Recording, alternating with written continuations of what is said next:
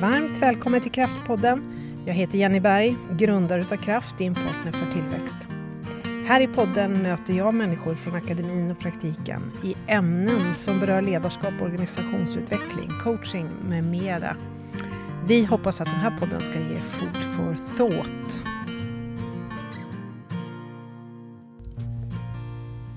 Ja, idag sitter jag eh,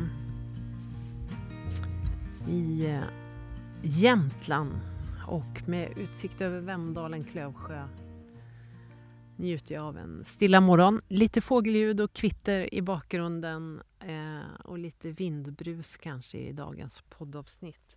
Jag reflekterar över året som varit med podden och vi ska snart ha julledighet, semester, även i podden. Eh, och jag tänkte att jag ville summera lite eh, tankar från de samtal som jag har haft det här året och som lever kvar hos mig lite extra. Jag tror att det kan bidra till din reflektion i sommar och över semestern kanske och också lyfta lite av den fantastiska bank av kompetens och eh, food for thought som podden faktiskt har blivit och är. Eh, och eh, jag måste säga, man blir tacksam och glad när man lyssnar på podden och, och tänker på de här samtalen och människorna som med stor iver jobbar inom det de jobbar inom och delar med sig av det i podden. En del av de samtal som lever kvar mest hos mig jag tänkte jag skulle börja med ett av de senaste faktiskt. Och Det är avsnitt 122 med Josefin Sundqvist.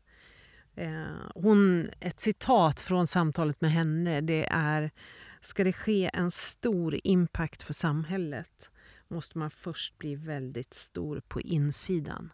Josefin jobbar ju som generalsekreterare för Läkarmissionen eh, och eh, rör sig i eh, globalt och i hela världen som arbetsfält så att säga men samtidigt i en organisation med bas i Sverige. Och har med sin bakgrund och så en unik utkikspunkt.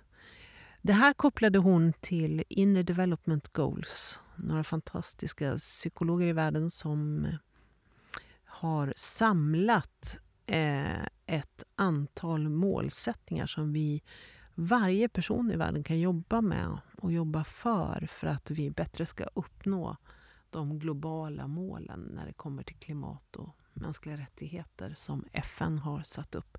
Det där ämnet med Inner Development Goals det kommer vi återkomma till i höst. Eh, har jag tänkt. Jag har lite personer som eh, jobbar med de frågorna och det skulle vara jätteroligt att fördjupa det. Det berör oss alla, det berör våra företag, det berör våra liv. Eh, så det återkommer vi till. Men som sagt, ska det ske en stor impact för samhället måste man först bli väldigt stor på insidan. Jobba med den personliga utvecklingen. Det för oss direkt till eh, ett annat samtal som handlar om personlig utveckling och det är eh, ett samtal med en VD. Jag har jobbat länge med honom och eh, med hans företag. Han heter Peter Stormats och han bjuder, bjuder verkligen på sig själv eh, och sin och sitt bolags resa i avsnitt 114. Ehm, han har arbetat med hela organisationen. Vi har gjort en medarbetarutbildning för alla anställda. Alla anställda har fått coaching för sin egen utveckling och eh, han själv och ledningsgruppen har gått vårt ledarutvecklingsprogram Learn coaching. Ehm, och att höra honom mot slutet beskriva sin egen utveckling eh, och vad den har betytt, men också kampen för sig själv, liksom, eller inom sig själv, att acceptera den feedback han fick. Eh, och att jobba med det, att välja att jobba med det och välja att faktiskt lyssna på feedbacken. Ja, det är stort alltså. Eh, när jag tänker på det samtalet och de, det arbete vi har gjort tillsammans, då tar det tag i hjärtat. Det är ett samtal som gör att jag vill nypa mig i armen lite grann. Han säger så här, Peter Stormats, när jag förstod att det fanns en blind sida hos mig att jag inte hörde vad andra sa. Då insåg jag att det här behöver jag arbeta på. Liksom. Det här måste jag jobba med att acceptera. Och så beskriver han att det faktiskt var ett riktigt jobb. Jag frågade honom om han skulle ge ett råd till alla andra vd som likt honom jobbar med utveckling och vill se sitt bolag utvecklas och vill se människorna utvecklas. Vilket råd han skulle ge. Och då sa han att inkludera hela organisationen i utvecklingsresan. Se till att ni får ett gemensamt språk. En gemensam utveckling. Det skapar mer innovation och kreativitet. Um, satsa inte bara på att ledarna får ledarutbildning, chefen, att cheferna ska få ledarutbildning, utan ge alla samma förutsättningar. Det där knyter an också till ett annat avsnitt som jag, där jag intervjuade um, Ulrika Askengren som jobbar på Parasportförbundet. Hon har en bakgrund inom idéburen sektor. Ulrika är en fantastiskt härlig och nyfiken personlighet.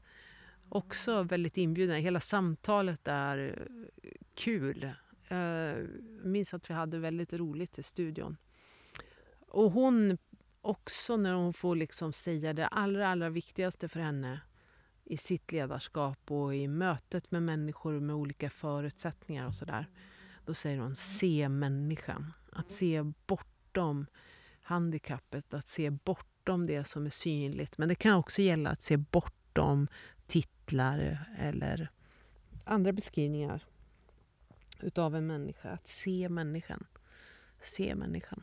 Ja, det är fint. Jag tänker att det är viktigt för oss alla. Se människan både när vi ser oss själva och eh, när vi möter andra. Att alltid ha en positiv människosyn. Det här är någonting som alltid är enkelt att säga och inte lika lätt att göra, tänker jag. I, inom coachingen så har vi ett begrepp som säger att eh, eh, se på människan som naturligt resursstark, kreativ och hel. Eh, att den inte behöver min hjälp utan det handlar mer om att jag som coach ska eh, stödja tänkandet. Jag ska ge en tankeväckande process som maximerar potentialen hos den här människan. Eh, men det är de som tänker, det är de som har allt de behöver. Eh, jag är där och hjälper till att facilitera processen. Det hör ihop med det där, se människan. Mm. Ulrika Askengren, 100, avsnitt 117 var det. Ehm, och I avsnitt 109 pratar vi med Solveig Beisha Narli Evenstad. Eh, forskare och också PhD. Vi har många PhD det här året. Eh, och hon har forskat inom kommunikation och stress och eh, organisationer som inte skapar de här goda förutsättningarna och pratar i det här avsnittet om hur en, ett, ett företag och en organisation kan kolonol, kolonialisera, det var ett svårt ord den här morgonen, kolonialisera mitt liv. Eh, och faktiskt eh, ge mig ganska dåliga förutsättningar för att leva mitt liv. Eh, det är ett intressant avsnitt till, eh, som hör ihop med det här med att se människan. Det är ju motsatsen som de här företagen gör. Det blir till sist inget utrymme kvar och det blir bara en stressad människa som lever i ett ekorrhjul och till sist så går livet sönder. Eh, avsnitt 109, mycket värdefull input från Solveig om hur man kan undvika det naturligtvis. Ja, hörni, många avsnitt har det varit. Jag tänker också på ett av de senaste, avsnitt 120 med eh, Alexander Lövgren som kommer ifrån eh, en bakgrund inom industriell ekonomi och har jobbat med sen forskat inom meningsfullhet och hur människor får till bra samarbeten. Eh, han han eh, var... Eh, nu ska vi se. Han nämner fyra stycken kompetenser, förmågor som varje ledare och människa skulle behöva ha. Och då pratar han om representationsförmågan och där stannar vi inte så länge för att Det är ganska strukturellt, organisera sig och allt sånt där. Men däremot de andra tre är ju intressanta kopplat till eh, de här övriga samtalen jag kanske särskilt kommer ihåg då. Och det är reflektionsförmågan är avgörande. Att man klarar av att lyssna, att man eh, kan ta till sig information från andra, att man tar emot feedback, aktiva lyssnandet och att man reflekterar både över sitt eget agerande och samspel med andra.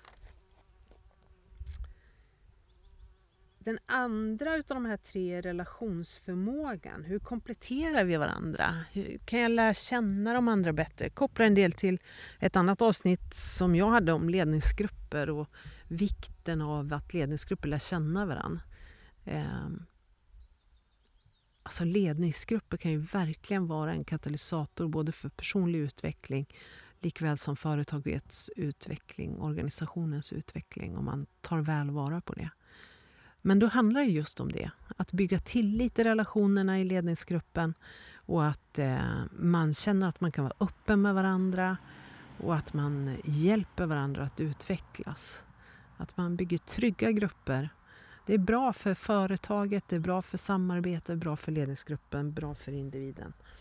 Här finns det en enorm potential upplever jag i många bolag. Man har inte riktigt man jobbar inte med det där, man bara avklarar agendan det säger jag utifrån att jag ändå mött ganska många ledningsgrupper numera. Jag önskar varje ledningsgrupp att lära känna varandra bättre. Bygga mer tillit, satsa på relationerna. Det Alexander i alla fall säger då, det är ju det är fyra förmågor som eh, eh, vi behöver. Och då hade vi alltså representationsförmåga, reflektionsförmåga, relationsförmågan och den sista är integrationsförmågan, samspelet. Alltså hur kan jag utveckla mitt samspel med andra? Eh, och då är vi inne på, för att kunna integrera och öka mitt samspel så behöver jag självinsikt. Och då går vi tillbaka till det här med reflektion, att kunna ha, att reflektera över mig själv, reflexivitet. Det ska vi också återkomma till i höst, har jag tänkt i några poddavsnitt. Att få syn på sig själv, likt det Peter upplevde att han fick syn på sig själv. Och så började han jobba med det och fick till en fantastiskt fin utveckling. Gav resultat. Det som Alexander och jag är överens om i avsnitt 120 det är att de här förmågorna reflektionsförmågan, relationsförmågan, integrationsförmågan, samspelet, självinsikten. Det är någonting man måste träna på. Och det gör vi inte. Alltså vi, vi tar dem för givna, vi tror att de bara finns där eh, och så tränar vi inte på det. Men det är faktiskt en förmåga. Det är någonting jag kan träna på. Precis som att jag löptränar eller tränar min kondition. Eller, eh, så behöver jag träna på de här förmågorna. Att reflektera, att samspela, eh, att bygga relationer. Det är något jag behöver träna på. Och Jag tänker att sommaren och semestern är ett bra tillfälle att öva på de här sakerna. Eh, om du inte har en journal så skulle jag absolut rekommendera dig eh, på svenska dagbok. Börja reflektera med pennan i hand. Jag läser just nu en bok som heter Generalsekreteraren eh, om Dag Hammarskjöld. Det var ju en av de saker som han var väldigt, väldigt duktig på. Det var att reflektera. Han skrev mycket med penna och papper i hand. Eh, och det är någonting som jag har uppskattat i mitt liv också att göra. Och som jag ofta uppmuntrar andra att göra. Har du inte börjat, har du inte testat, hitta ditt sätt att göra det. Eh, tänk det inte som en prestation utan mer som ett liksom eh, ett flöde mellan handen, tanken och pappret. Eh, och låt det få växa fram på det sätt som passar dig. Eh, kanske du bara skriver stolpar, kanske du ritar mer än du skriver. Jag vet inte. Men att skriva journal i någon form är ju magiskt bra. Så har du inte börjat, det är dags att testa. En annan sak som Alexander säger, det är, han har ett citat från honom här. Fort, när han ska beskriva omvärlden, ja det känns som att fort är alltid fint och allt annat är fult. Ehm, och smart samarbete handlar inte om att arbeta fortare utan det handlar om att arbeta smartare. Ehm, det handlar inte om att springa fortare utan vi behöver börja arbeta smartare och då behöver vi tillägna oss de här förmågorna. Vi behöver träna mer på aktivt lyssnande. Eh, det är ju jag jätteglad för, för det är vår specialitet på kraft. Så, vilka fler saker har vi konstaterat i podden det här året? Eh, det finns ett annat avsnitt och det är kanske det senaste faktiskt också. De ligger ju naturligtvis färskt i minnet. En annan av mina kunder, Johan Rudengren, som är VD på Rådek, en redovisnings och revisionskoncern i Sörmland med över 100 anställda.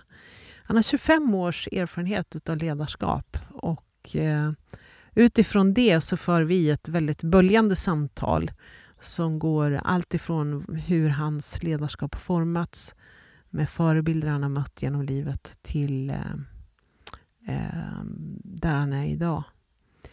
Eh, ett citat som lever kvar och som jag tycker är ganska skönt så liksom, det är när han säger eh, att vara näst sämst är tillräckligt. Eh, det är så lätt att ha andra saker man skulle säga, tänker jag. Men att vara näst sämst för att få ner axlarna på sig själv när det har varit tufft. Eller, jag tror alla ledare jämför sig med andra och känner på hur man är kritisk mot sig själv. Och mm, kan bli för självkritisk också. Och Då menar Johan att det där har hjälpt honom att tänka att ja, jag är i alla fall inte sämst, jag kanske är näst sämst och det är faktiskt tillräckligt bra. Måste inte vara bäst hela tiden. Eh, jag tänker att alla såna grejer som man hjälper sin tankevärld med att lindra självkritiken och de destruktiva tankarna som man kan brottas med i sitt liv. Eh, ja, de är inte så dumma. Det är de inte. Att vara näst sämst, det är faktiskt tillräckligt bra. Eh, ja, jag har inte tänkt att jag ska prata så där jättemycket mer idag. Utan jag är otroligt tacksam för året som har varit. Det har varit ett utvecklande år på kraft. Och för mig personligen så har det här året inneburit att jag för lite mindre än ett år sedan fyllde 50 år och, och valde att på min födelsedag springa 50 kilometer som en reflektionsövning egentligen. När jag pratar om det så brukar de flesta ha fokus på att jag sprang fem mil på en dag. Men det var inte det som var grejen för mig utan grejen var att reflektera. En kilometer ett år och att få ge mig själv den dagen att springa genom livet på ett eh, ganska tydligt, eh, bokstavligt sätt. Jag tänker att flera saker har jag med mig från det. Dels att ha med mig hela mig på den där resan genom livet den där dagen. Eh, och att få göra det i lugn och ro. Det var inte tempot som var grejen. Jag skulle inte springa snabbt. Utan att få ge mig tid. Mig själv tid. Och utkomsten av det blev väldigt mycket tacksamhet och glädje när jag väl kom hem igen. Uh, tacksamhet för livet, uh, glädje över livet och allt det som jag har runt omkring mig som jag är tacksam och glad för helt enkelt. Och uh, när jag är 85, jag fick faktiskt frågan, kommer du att springa? av min dotter, kommer, när du är 85, det blir lite jobbigt att springa då mamma, kommer du göra det? 85 kilometer. Vi får väl se. Eh, det kanske inte är möjligt, vem vet. Men eh, när jag är 85 då hoppas jag att jag svarar på frågan Hur har du levt ditt liv? Ja, sen jag var 50 så har jag levt inifrån och ut. Att leva livet inifrån och ut kopplar också till flera av de samtal jag haft i podden. Allt ifrån Josefin Sundqvist som säger att vill jag skapa förändring eller ha en stort inflytande på samhället då måste något stort ha skett inombords först. Eh, Alexander Lövgren han pratar om att när fort är det enda fina eh, så kräver det att vi tränar på våra förmågor. Men framförallt också så säger han så här att vi måste eh, träna på att navigera i den här världen. Bli eh, tydligare också med våra egna värderingar. Kopplar också till det både Peter Stormats vittnar om i avsnittet 114 som jag pratar med. Koppla in i mitt eget liv. Och skulle jag ge dig någon fråga inför semestern? Ja, vad navigerar du efter? Vilka är dina värderingar? Vet du om dem? Kan du verbalisera dem? Om inte, så börja göra det. Det är en fantastisk hjälp till självledarskap och eh, eh, jag önskar varje en att bli mer medveten om sin inre kompass. Um, därför att du har sån otrolig nytta av det i livet, i relationer och i att bygga företag.